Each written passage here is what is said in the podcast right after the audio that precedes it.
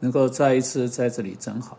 当我们是在说到如何借着辅导别人来帮助人，我们给你许多的建议，但不是很好的交合在一起，而是当你们日复一日听我们时，你们可以使用的一些零星的东西。今天我要跟你们谈到还有一件事情，那就是可以被称之为在辅导中使用家庭作业。当你跟那个人见面，跟那个人谈话。不要依赖辅导会谈本身来造成改变。确实，在想法方面，甚至在生活形态的某些改变，可以在那里当场就做成。但你知道，耶稣总是告诉人，在他们离开他之后，他们需要如何改变。当然，施洗约翰也做了同样的事情。的确，辅导会谈更多是你谈到要做什么，以及你决定家庭作业应该是什么的地方。然后你。啊，可能在四五六周啊，会进行的几次会谈之间，在这些会谈之间，这个人真的需要出去，他需要做出改变的地方，在真实的生命情境之中，进到他跟他的家人、跟他的工作生活在一起，在上帝面前，在他的名灵舍面前，他需要去做他必须去做的事情，而不只是在某种辅导的情境中谈谈而已。有许多人以为他们有改变，因为他们在辅导辅导会谈中很勇敢的，或很虔诚的，或很自在地谈。但在会谈中谈论跟出去对问题做一些什么事情是两码子的事。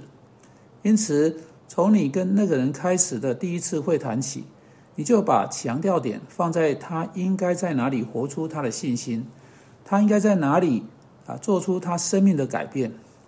在会谈外面，从第一次的会谈起，总是给出家庭作业，总是有什么可以给出的。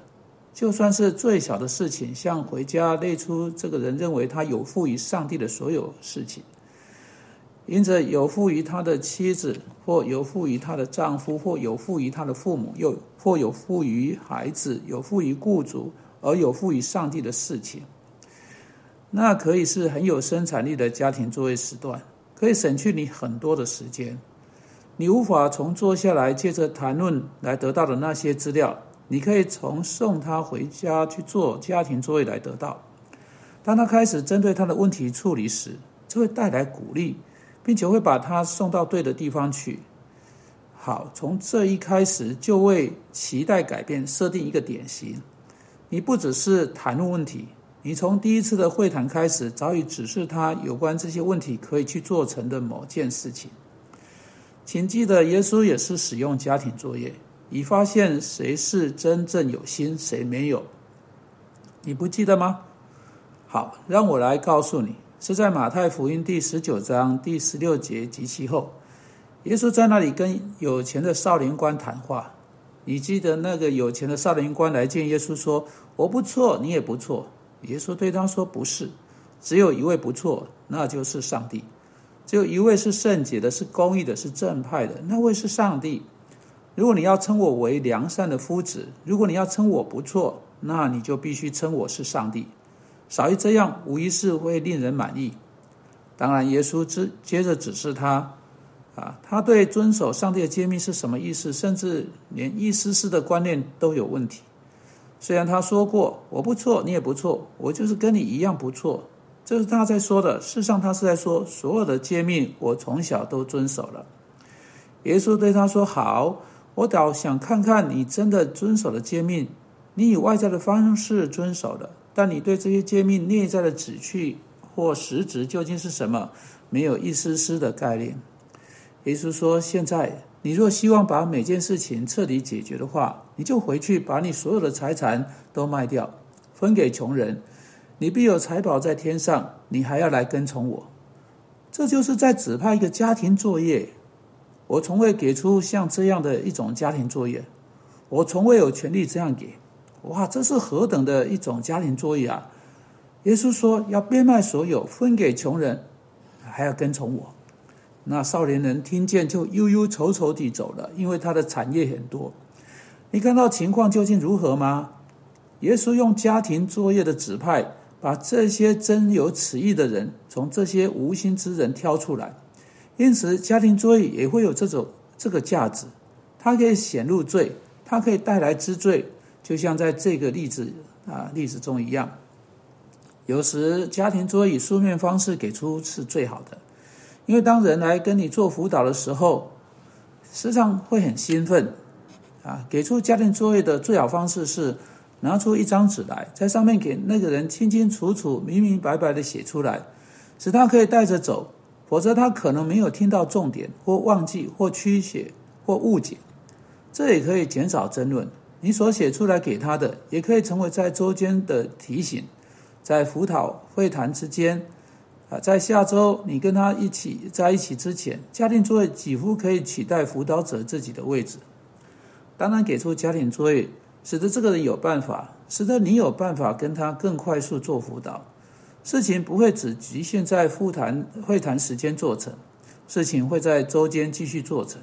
这也可以使人不依赖你作为他的做他的啊辅导者，而使他依赖主依赖主的话，而不是辅导时间好像模式般的时间。你伸手到口袋拿出一一把愿望粉末，将愿望粉末撒在这个人的头上。呃，要以某种神奇的方式来改变他，把圣经所呃说的好像是某种神奇的东西。他认识到某件事情牵扯他身本身的生命，他跟上帝的关系必须每一天改变。他跟他的妻子、跟他的孩子、跟他雇主的关系必须要每一天改变。他必须成为不一样的人，不是某个人可以替他来做，不是他可以付钱请人替来替他做。而是他在上帝面前，他个人必须去做的一件事情，啊，这正是那样的强调必须被放置的地方。因为今天有太多人在他们啊在为他们的问题寻找立即的答答案。我们有即时茶袋，有即溶咖啡，啊，得来速汉堡，我们甚至有快速甜甜圈变店铺，哎，啊，你知道他们现在要开店多容易啊！啊，他们很快的就把店开起来了，很快啊，真的很快。啊！今天每样东西都很快速，人们想要对他的问题有快速的圣洁、快速的解答、快速的答案，但对上帝一天又一天的顺服这一件事情是不会快速来到的，这会随着辛苦、辛苦的、长久的、冗长乏味的努力才会来到，直到我，直到在我们的生命中有不一样，直到。他来改变我们。圣经说到，因着上帝的恩典和帮助而成长，在恩典中长进，但这不会一夕之间就来到，它不会像蘑菇似的快速成长，而比较像是我们看到橡树的成长，需要经年累月，而不是像我们在蘑菇的成生长上看到的，一夕之间呢就长成了，但在早上就烂了，就碎了，因为它本身没有什么实质的东西。声音说到了成长，在辅导中谈到的那种改变，要从每日做出的努力，经由圣灵的大能去遵守上帝话所说的而来到。因此，没有什么神奇的公式，借着你替他来做，你需要向他说明这点，并使他从一开始就清楚这件事情。这是为什么家庭作业是如此重要的一个原因。为什么把他送回呃送回到真实的生活情境是如此要紧的一个原因？为什么你不希望他依赖你的一个原因？反过来，因为他应该要依赖上帝，这是为什么每一次你给他家庭作业你所做的，到最后家庭作业也应该可以帮助保证他以防将来的失败。如果你在可以在五周你跟他见面时，每一次都把家庭作业在呃写在纸上。你告诉他要保存这些所有家庭作业，那么当他每当他有试探要回到旧路上时，他不用跑回来找你得到帮助，他所需要做的全部只是拿出他所保存的作业，重新再读他的指定作业，再度把作业落实出来就可以了。因此，家庭作业有太多的作用。我要力劝你使用圣经向他指出，要在他的生命中一天天有改变，不是在谈论他的问题。而是去做上帝说要他去做的事情。主啊，求你帮助我们知道如何从你的话语恰当的给人建议。我们因基督的缘故祷告，阿门。